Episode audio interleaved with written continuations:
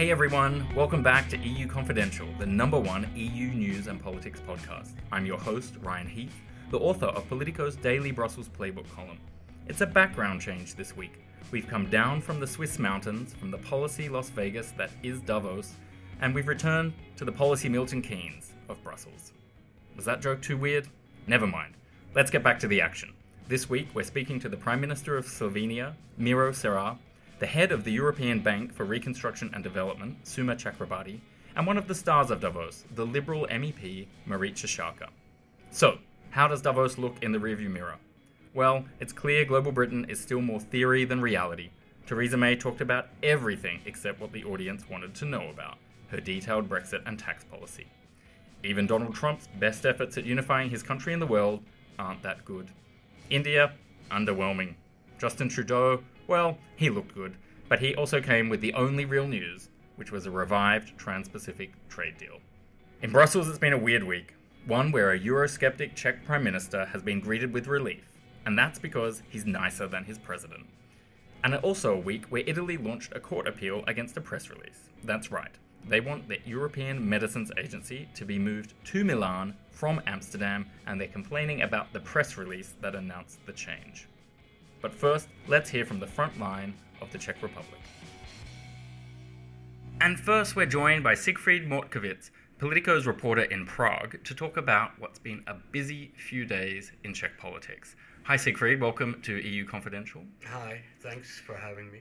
You're very, very welcome. Uh, now, the big news is obviously that one of the continent's leading Eurosceptics, the incumbent Czech president Milos Zeman, he won re-election at the weekend. It was a very tight race in the end, but he won. Uh, for those who don't know Zeman, could you describe him and his style of politics? Divisive, arrogant. Uh, he's he wants power, uh, uninhibited, extremist when he needs to be, and uh, less extremist when it suits him. Uh, well, that's, that's a lot of tough words. Uh, I can kind of guess his EU policy from that, but what do you think his re election will mean for the EU? We don't know because this was his last hurrah. He's 73 years old, he's ill, and he already said he's not going to run for office again. So there's no electorate to placate. We don't know what he's going to do. Uh, some people like in Prague think he might actually moderate his views towards the EU now. What do you think is behind that belief? He hasn't have no really idea. demonstrated it with any of his actions. Because he's really unpredictable. And he divided Czech society for one reason only to get power and to hold on to power. And it worked. Now he's got power for the last time, and uh, because he's so unpredictable, we don't know really what he's going to do. He could continue the same in the same vein. Interestingly, on the victory podium after the election on Saturday was Tomio Okamura, the head of the extreme right wing, anti Muslim, anti EU, anti immigrant SPD. So that may be a clue. Now, another person who likes to accumulate power is the new Prime Minister of the Czech Republic, Andrej Babiš. Now, he is the owner of a billion euro set of businesses. He's now also the Prime Minister. He supported Mr. Zeman, but he's kind of pitching himself as a softer, nicer version of Eurosceptic, someone who doesn't support those extreme parties that were on the stage uh, with the re elected president. You've just interviewed him here in Brussels. What was his message for Jean Claude Juncker when he came here this week? Well, according to Babiš, his message was please get off our backs regarding the migrant quota and let us negotiate a settlement. Deal, solve the uh, immigration problem outside of Europe and let us deal with it at home. And he said, if we don't, then he said basically, après moi, le déluge. If you don't support me, the next time it will be Okamura who will get 30% in the election, and uh, he'll be much harder to deal with, and he, he's much more extremist. And he's got a bit of an evidence base to make that point because Czechs are quite skeptical. Um, if you look at the range of EU countries and their levels of trust in the EU, it's really down to about 30% uh, trust and support in the, in the Czech Republic now, isn't it? Is That's that right. something that goes deeper than migration, or it's really being driven by the migration crisis? I think the migration crisis exacerbated uh, a disappointment uh, with the EU simply because uh, there were a lot of high expectations after the Velvet Revolution that uh, everybody's lives was going to be better. Because, look, under communism, everyone was more or less equal in their suffering. After the revolution, I think everybody expected the same kind of equality, but in terms of a richer version of it. Yes, yes, yes. That hasn't happened. I think they're disappointed with the new economic system, disappointed with that the EU hasn't made them as good as their neighbors. The Czechs have always been very envious of their neighbors. And they see the people in Prague and Brno with big cars, lots of money, and they live in the villages. And Zeman's support came mostly from the countryside. His it really is city versus country. Yes, in, in the Czech Republic, absolutely. And a lot of that has really to do with, is caused by inequality. And one of the other arguments I was reading this week is that the Czechs relied a little bit too much on their revered president uh, Havel in the years after the Velvet Revolution, and there wasn't so much work put into building up a broader civil society. And then when you lose some of those figureheads and you don't have more of those roots in the ground of strong democratic institutions, the argument is that that has left the country much more exposed to these competing populist voices. Well, I don't know how true that is. Ironically, Miloš Zeman was head of the Social Democratic Party starting in 93. And the function of the Social Democratic Party, their mission, was to spread democracy, to make people understand the benefits of democracy. And Zeman was very good at that. But again, he used that to get power. He became prime minister. Obviously, it didn't take hold yet. I think there are a lot of people, a lot of Czechs now who wish they remained in communism.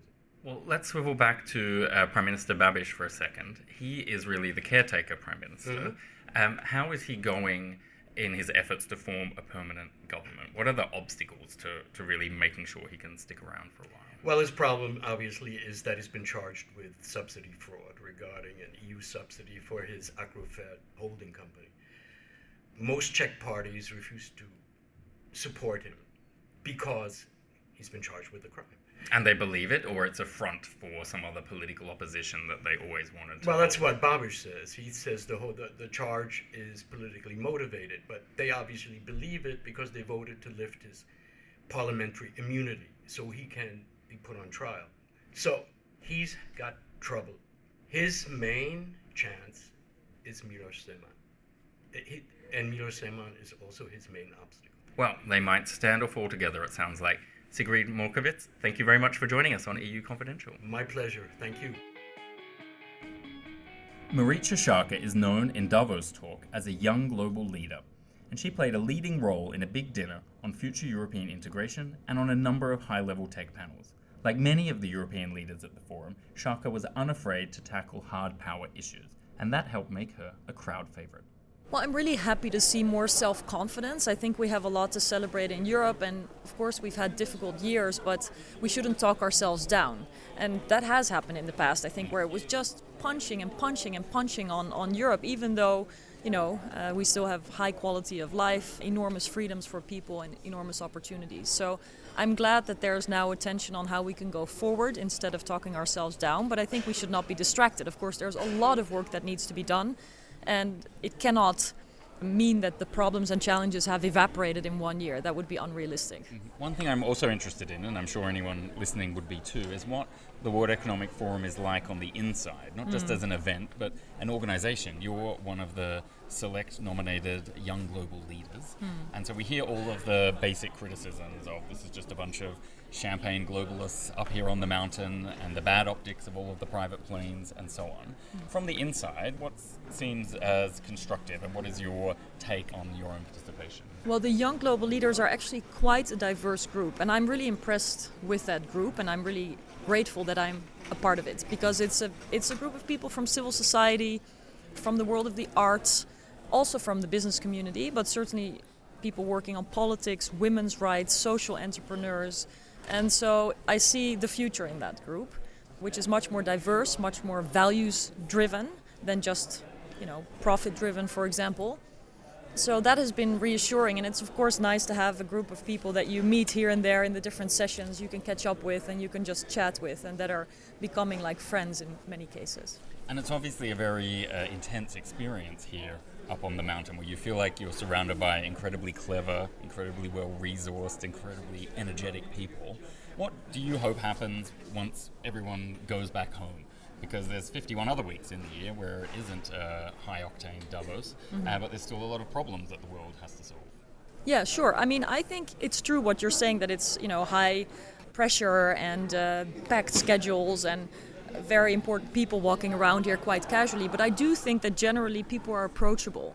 So, you know, everybody talks about Davos moments where they ran into their big investor or the key contact that they needed to bring their, their work forward.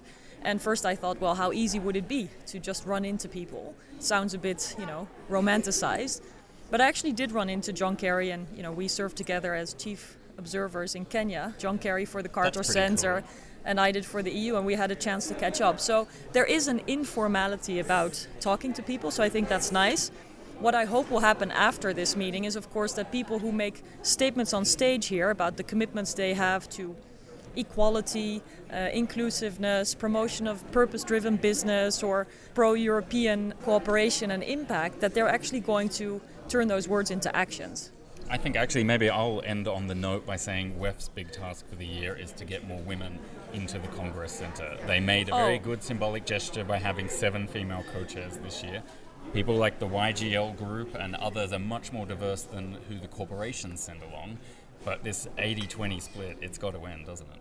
No, it's actually quite shocking. I was at a dinner with, I think, around 50 people where there was three female participants. Yeah. And, and it's, it's really something that I don't experience very often, even though I work in a men's world anyway. But it's true, it's very male dominated, and uh, more diversity and inclusiveness is a message that the WEF can take on board. Marietje Schaake, thank you for joining us on Davos Confidential. I think it's time for a glass of wine and to catch the train home. Absolutely. Melania Trump didn't make it to Davos, but the second most famous Slovene did, and he also took out some time to speak to EU Confidential. Here is Prime Minister Miro Cerar's pitch for Slovenia to become the center of Europe's growing circular economy. Well, I'm very excited about the youth now in Slovenia. Uh, we have a very progressive young people, not just young people, also others, but among the young people, there are many who uh, are very innovative, who are making breakthroughs in the field of setup, uh, startups. I always emphasize this modernization with human face and human purpose. This is what we really need and what the, the society uh, and the planet needs. And I took also uh, a part in the panel on uh, circular economy mm-hmm. yesterday, mm-hmm. which I, I, understand is something very important for the planet. I strongly believe that uh, the circular economy is not only a choice anymore, but it has become a civilizational necessity. And what are some of the things that Slovenia does to really make sure we're reusing and reducing the resources? Just yesterday, I announced that Slovenia is ready to finance the European Circular Economy Hub in Slovenia. Yes, because uh, we would like to share our experience. Uh, with uh, some countries from the Western and Eastern Europe. And uh, after a few years of extensive and intensive work in Slovenia, we can uh, really, we are ready actually to open such a hub uh, which would bring our experience broader to some other countries, especially to the countries of Western Balkan, mm-hmm. which we deem very important for Europe and we cooperate with, with them very closely. And is that something you'll do on your own initiative or you'll work with the European Commission to, to set up that hub? Actually, in the field of circular economy, we work. I mean, the government and I, uh, with my uh, cabinet, we work together with some other representatives of some European states like uh, Finland, Netherlands, Luxembourg. But basically, uh, we support the idea and practice of circular economy. The Partnership for Green Economy, we already connected more than 2,000 uh, stakeholders from private sector, from academia, non-governmental organizations, and of course the government and local government. So we want to prove in practice with, with uh, actions, not just uh, by talking, that uh, the things uh, should move very fast in this direction. Otherwise, the planet will simply uh, get overburdened with all kinds of, uh, you know, things which uh, destroy our living. Prime Minister Cerar, thank you very much for joining us. Thank you very much for inviting me. Next up, we'll hear from Suma Chakrabarti, the head of the European Bank for Reconstruction and Development. We spoke to him in the noisy Palantir Lounge in Davos. So that's the lounge of the tech company that just loves to be involved in security and surveillance. This might be the one place in the whole world Palantir wasn't spying on someone, because it was literally impossible to hear through the noise. So please bear with us during this interview. We hope you'll like what Suma Chakrabarti has to say. Now, the European Bank for Reconstruction and Development is not an institution of the European Union. So I asked Chakrabarti how outsiders should understand the distinction between his bank and others, like the European Investment Bank. So, first of all, I mean, the EBRD, yes, it's got global membership, but it's got a majority EU membership, and that's written into its constitution. It was a European idea. It's Francois Mitterrand who really brought it into being. And I still regard it very much as a European development institution. But one of the successes of, of being a European development institution is attracting in shareholders from outside as well, outside of the EU, like the United States, but also the borrowing countries. I think one of the great models of this bank is that those who borrow from us have voice, have voice and can participate in our governance. Other banks don't always have that, and I think that's really, really important. But yes, we've been working both in the EU, but also outside the EU. Some of the most advanced countries that we work in are now EU member states, Poland, Hungary, and so on. And then we have a whole neighborhood of uh, states where we're working, and where the fundamental purpose of much of what we're doing is equipping them, should the day ever come, for accession to the EU. Very much helping them with what we call the approximation process, reforms of their uh, investment climate, so that they become fit and ready and proper for accession one day, whether it's in the Western Balkans, for example, or in Georgia. Uh, these are countries where we're really trying to make them hit the standards we need them to hit if they want to come into the EU later. And then, of course, we work even beyond that in new territory. We're running a very interesting de- development bank because we're the development bank that is called a regional bank, but isn't really a regional bank. We started off, of course, in Eastern Europe, but we're in Central Asia, Turkey, we're in North Africa, Cyprus and Greece after the crisis. So that is because our shareholders, led by Europeans, thought that the business model of the EBRD was more important than the geography, actually, that we could work effectively as a development bank across all these different geographies. Chakrabarti has an aggressive view of the EBRD business model, which he explains here. You know, first of all, our business model is the most extreme pro private sector business model there is amongst all the multilateral development banks. So we are different, actually. Others will do some private sector lending, but we are, you know, in the 70 to 80% territory every year, private sector lending. We just had a record year, by the way, as well. In many of the countries where we work, we work very happily and well with EIB, with the World Bank, and others as well, often co financing projects together. But I think what we've seen, particularly if you take North Africa, where when we went there, the same question was asked is there room for EBRD alongside the African Development Bank, the EIB, the AFD of France, KfW of Germany? What have we shown? That actually we're very complementary. And we did, have done a really good job in scaling up so fast in that region in five years. Huge portfolio of projects. Egypt now our number number two country of operations after Turkey. Turkey in nine years, the number one.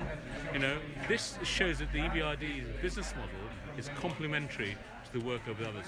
Why is that important for sub-Saharan Africa? Everyone rightly talks about it. I think what Werner Hoyer has done is a, a great service, actually, to the debate about what do we need to do in terms of development in sub-Saharan Africa, because it, it matters for Europe. If you're a development person, it matters for development reasons. If you're worried about migration, it matters for those sort of reasons. Africa has to develop. For that to, to happen, you need really a development bank that will take risk. Which bank has the highest risk appetite in the world? EBRD. You know, which bank has capital that can do, use EBRD?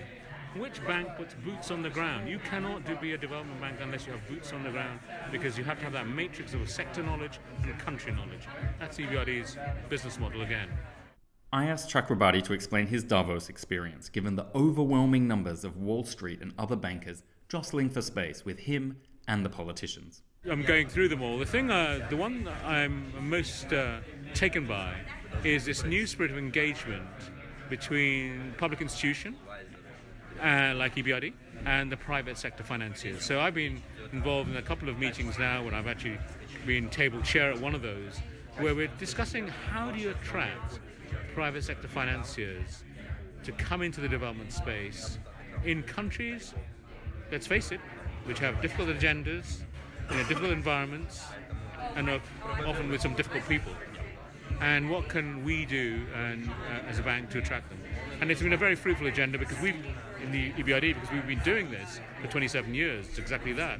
Crowding in private finance, mobilizing private finance, having targets for our teams to do that. We have some examples to offer of the innovation and creativity you need to attract those finances in. And that's been very, very successful. And we can show that for poor countries as well as, as, well as the, the mostly the middle income countries that we work in as well. If Europeans are to successfully support the continent of Africa and other neighbouring countries to really get the millions of jobs they need and deal with challenges around climate change, migration, and instability, it's going to have to happen very quickly and at a very large scale. Suma Chakrabarti tells us exactly how he plans to do it. And one of the things you need to do in running these is always be open to new ideas. So it's been very important. The first ever impact investing in the UK public sector was actually in the Ministry of Justice when I was permanent secretary. It was to do with Peterborough Prison. It was involving these private sector financiers to come in and actually help with the rehabilitation of ex-offenders. They didn't re- reoffend, and then they got a return if they didn't reoffend for two years. That started me thinking we should do this more in development too, not just in UK public services. I'm glad DFID took it up in Zambia, and now we are thinking of uh, doing more of this actually. So we have a whole group created now within EBRD on impact investing as well. And people like Bill will be very much part of that. Ruben Vardanyan, uh, the Armenian financier, again, another one. These people are very interested in moving down that route with us as well. And now it's time to bring back in the Brussels Brains Trust. Alva Finn, how are you doing? I'm good. How are you? Lena Abarus, welcome back. Hi, Ryan. Hi, Alva. I missed you guys in Davos last week. It's great to be here. We've got a very fascinating EU WTF. Uh, like, this is genuinely WTF, mm. isn't it? I am talking about the monkey and human emissions scandal at what we thought was Volkswagen, but is actually Volkswagen, Daimler, BMW, and a bunch of other companies, where in order to test the effect of the emissions from certain vehicles, at different points, monkeys and humans were locked into a room with said emissions and they just turned on the gas. Where do we even start? Alva? I mean, I think it's just bizarre because it's one of the most famous ways of of trying to kill yourself is to lock yourself in a garage and, and turn on your car. So the idea that they did this to people who willingly participated in an experiment is it's just totally unethical. It is. Lena? Totally not surprised because the car makers industry, I think they are jump, running around from one scandal to another. It's it's uh, more than uh, uh, 25 since 1987 or 89. These scandals are, are breaking one after the other from bribery to corruption to emissions to and now with with this. So i think just adding more to the diversity of their misusing their power misusing a human misusing the governance that they call um, upon. and a total lack of common sense. Absolutely. i mean two other things i want to bring in here. So uh, first of all why are we as the audience of this scandal so focused on the monkeys? Like there are actual people that were being put through this process and then the second point is these are all German companies. What on earth is a German company doing putting anything in a room and turning the gas on? I mean, what have we not learned from history? We're experimenting on, on human people. beings. Yeah. yeah. It's animal welfare lobbying, I think, and we, we need human welfare lobbying uh, to, to, to raise these issues, I think. But also, what were the results? I can't imagine that they were good. No. I think they probably told us what we feared about all of these vehicles, mm-hmm. and uh, and then I guess the other point is uh, what happens now in terms of accountability. You have the horror of the activity, but the man, the 82-year-old researcher, I'll pull up his name now. He is Professor Helmut Greim of the now defunct European Research Group on Environment and Health in the Transport Sector. He says there were three to four meetings a year with all of the companies involved in this, so that there's no way senior employees in those companies didn't didn't. know that this was going on. And also, they're probably facing lawsuits if those people are still alive. Not in Germany, because they've done everything they could to avoid uh, collective action lawsuits being made possible in the EU legal system. So if you're going to do it, Germany's a good place to try and pull this stunt. It would be interesting to know if they have received any funding from the EU. That is a very interesting If- question. Yeah, if they did, I hope that there will be some action, some like uh, kind of uh, legal action maybe. And another point that really bothered me is that they made, or one of like polishing immediately is making the, the chief lobbyist resign. As if it was one man's show, as if there is no a chain of command and hierarchy and corporate governance and uh, committees on, on these issues. He's also very, very. Uh, that he's suspended and he's taking all responsibility if needed. I mean, but this also, is he's like the another lobbyist. show. The lobbyist wasn't sitting there in the gas chamber working out how to cheat the emission system. No, but what it, a very weak response and belittling to the minds of the citizens of Europe, I think, and to their customers. Yeah, that's just throwing someone to the wolves and saying it's this guy's fault when it doesn't really seem like a chief lobbyist would have anything to do with commissioning Yeah. this kind of a study. Indeed. Well, here's another surprising fact. A Czech family has been granted asylum in New Zealand after receiving death threats from neo Nazis. How's that for a segue? Uh, I read the story with yeah sh- shock and horror, but then as I continued to read, it didn't uh, horrify me so much because the woman in question is the mother of um, children that she raised with a Roma partner. We know that discrimination against Romani travelers it's very prevalent across Europe. It's one of the things actually that the EU tries to combat at an EU level, but it hasn't been very effective, unfortunately. But yeah, it's very shocking that allegedly the Czech um, authorities did not protect this woman from that kind of. She was receiving terrible threats, Well, uh, gas is- chamber kind of threats again um, from people who were writing to her, and actually. Her and her children had to be lock themselves in a bathroom all night because their house was basically not being. I- I'm not sure if it was attacked, but someone was throwing fireworks at it. This kind of thing. And I mean, that's real worrying harassment. And, and Um, we've had this before when we looked at the attacks on the New Year's baby in Austria, attacked for being uh, a child born to Muslim parents. But a point I would make about Central Europe is that there is a real uh, apartheid system, basically, from a very young age. Like there is genuinely educational apartheid, mm. and the EU is trying to take several national governments to court mm. for basically segregating children in the way that we would have condemned in South Africa or mm. in the south of the United States, and putting them in separate schools because of their background. Lena, Th- this is a systematic discrimination, I think, in, in it's happening in, in, in this part of, of the world. And it, it's really worrying because we see press conferences and we see statements from Brussels here, from the institutions. Uh, I believe there was uh, infringement uh, proceedings against uh, the Czech government. But this should have like an immediate impact. There should be some measures that really make the others believe that the EU is is tackling the problem. It's not like just when we are winning more and more uh, from the right side and more governments are, are being in power, we just leave them until they destroy more and make the whole environment of their country worsen. Given as well, 72% of the Czech are against having refugees and the, the quota that the EU has. So the, the, the differences between Prague and Brussels and the rest of the member states is really a huge gap. But what are we doing about it?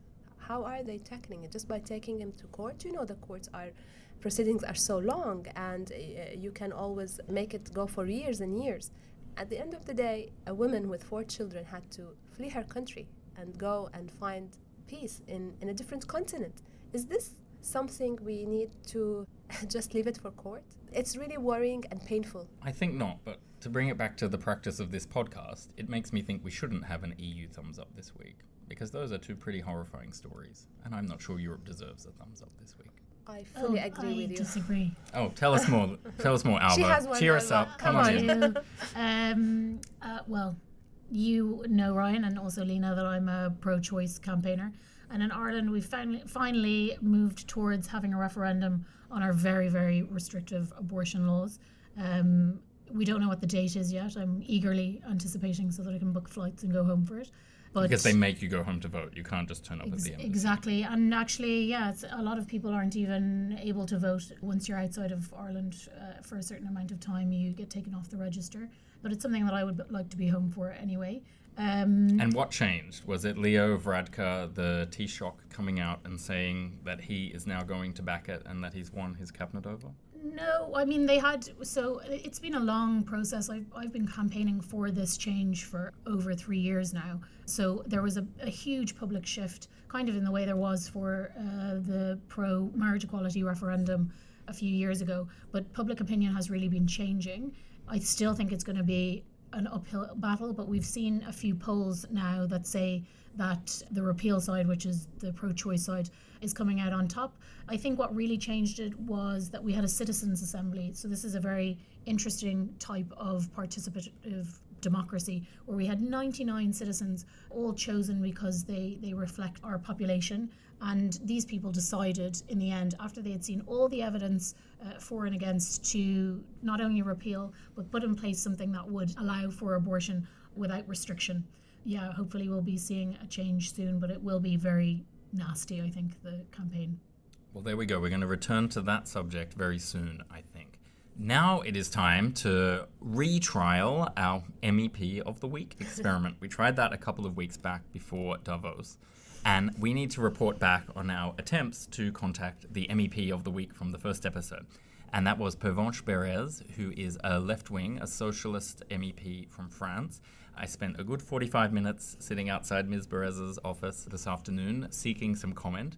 And uh, unfortunately, we weren't able to nail that one down. But in her absence, I will tell you a little bit more about her. She's been campaigning very hard to clamp down on tax avoidance, and her general approach to politics is to uh, use the instruments of the state to try and reduce inequality.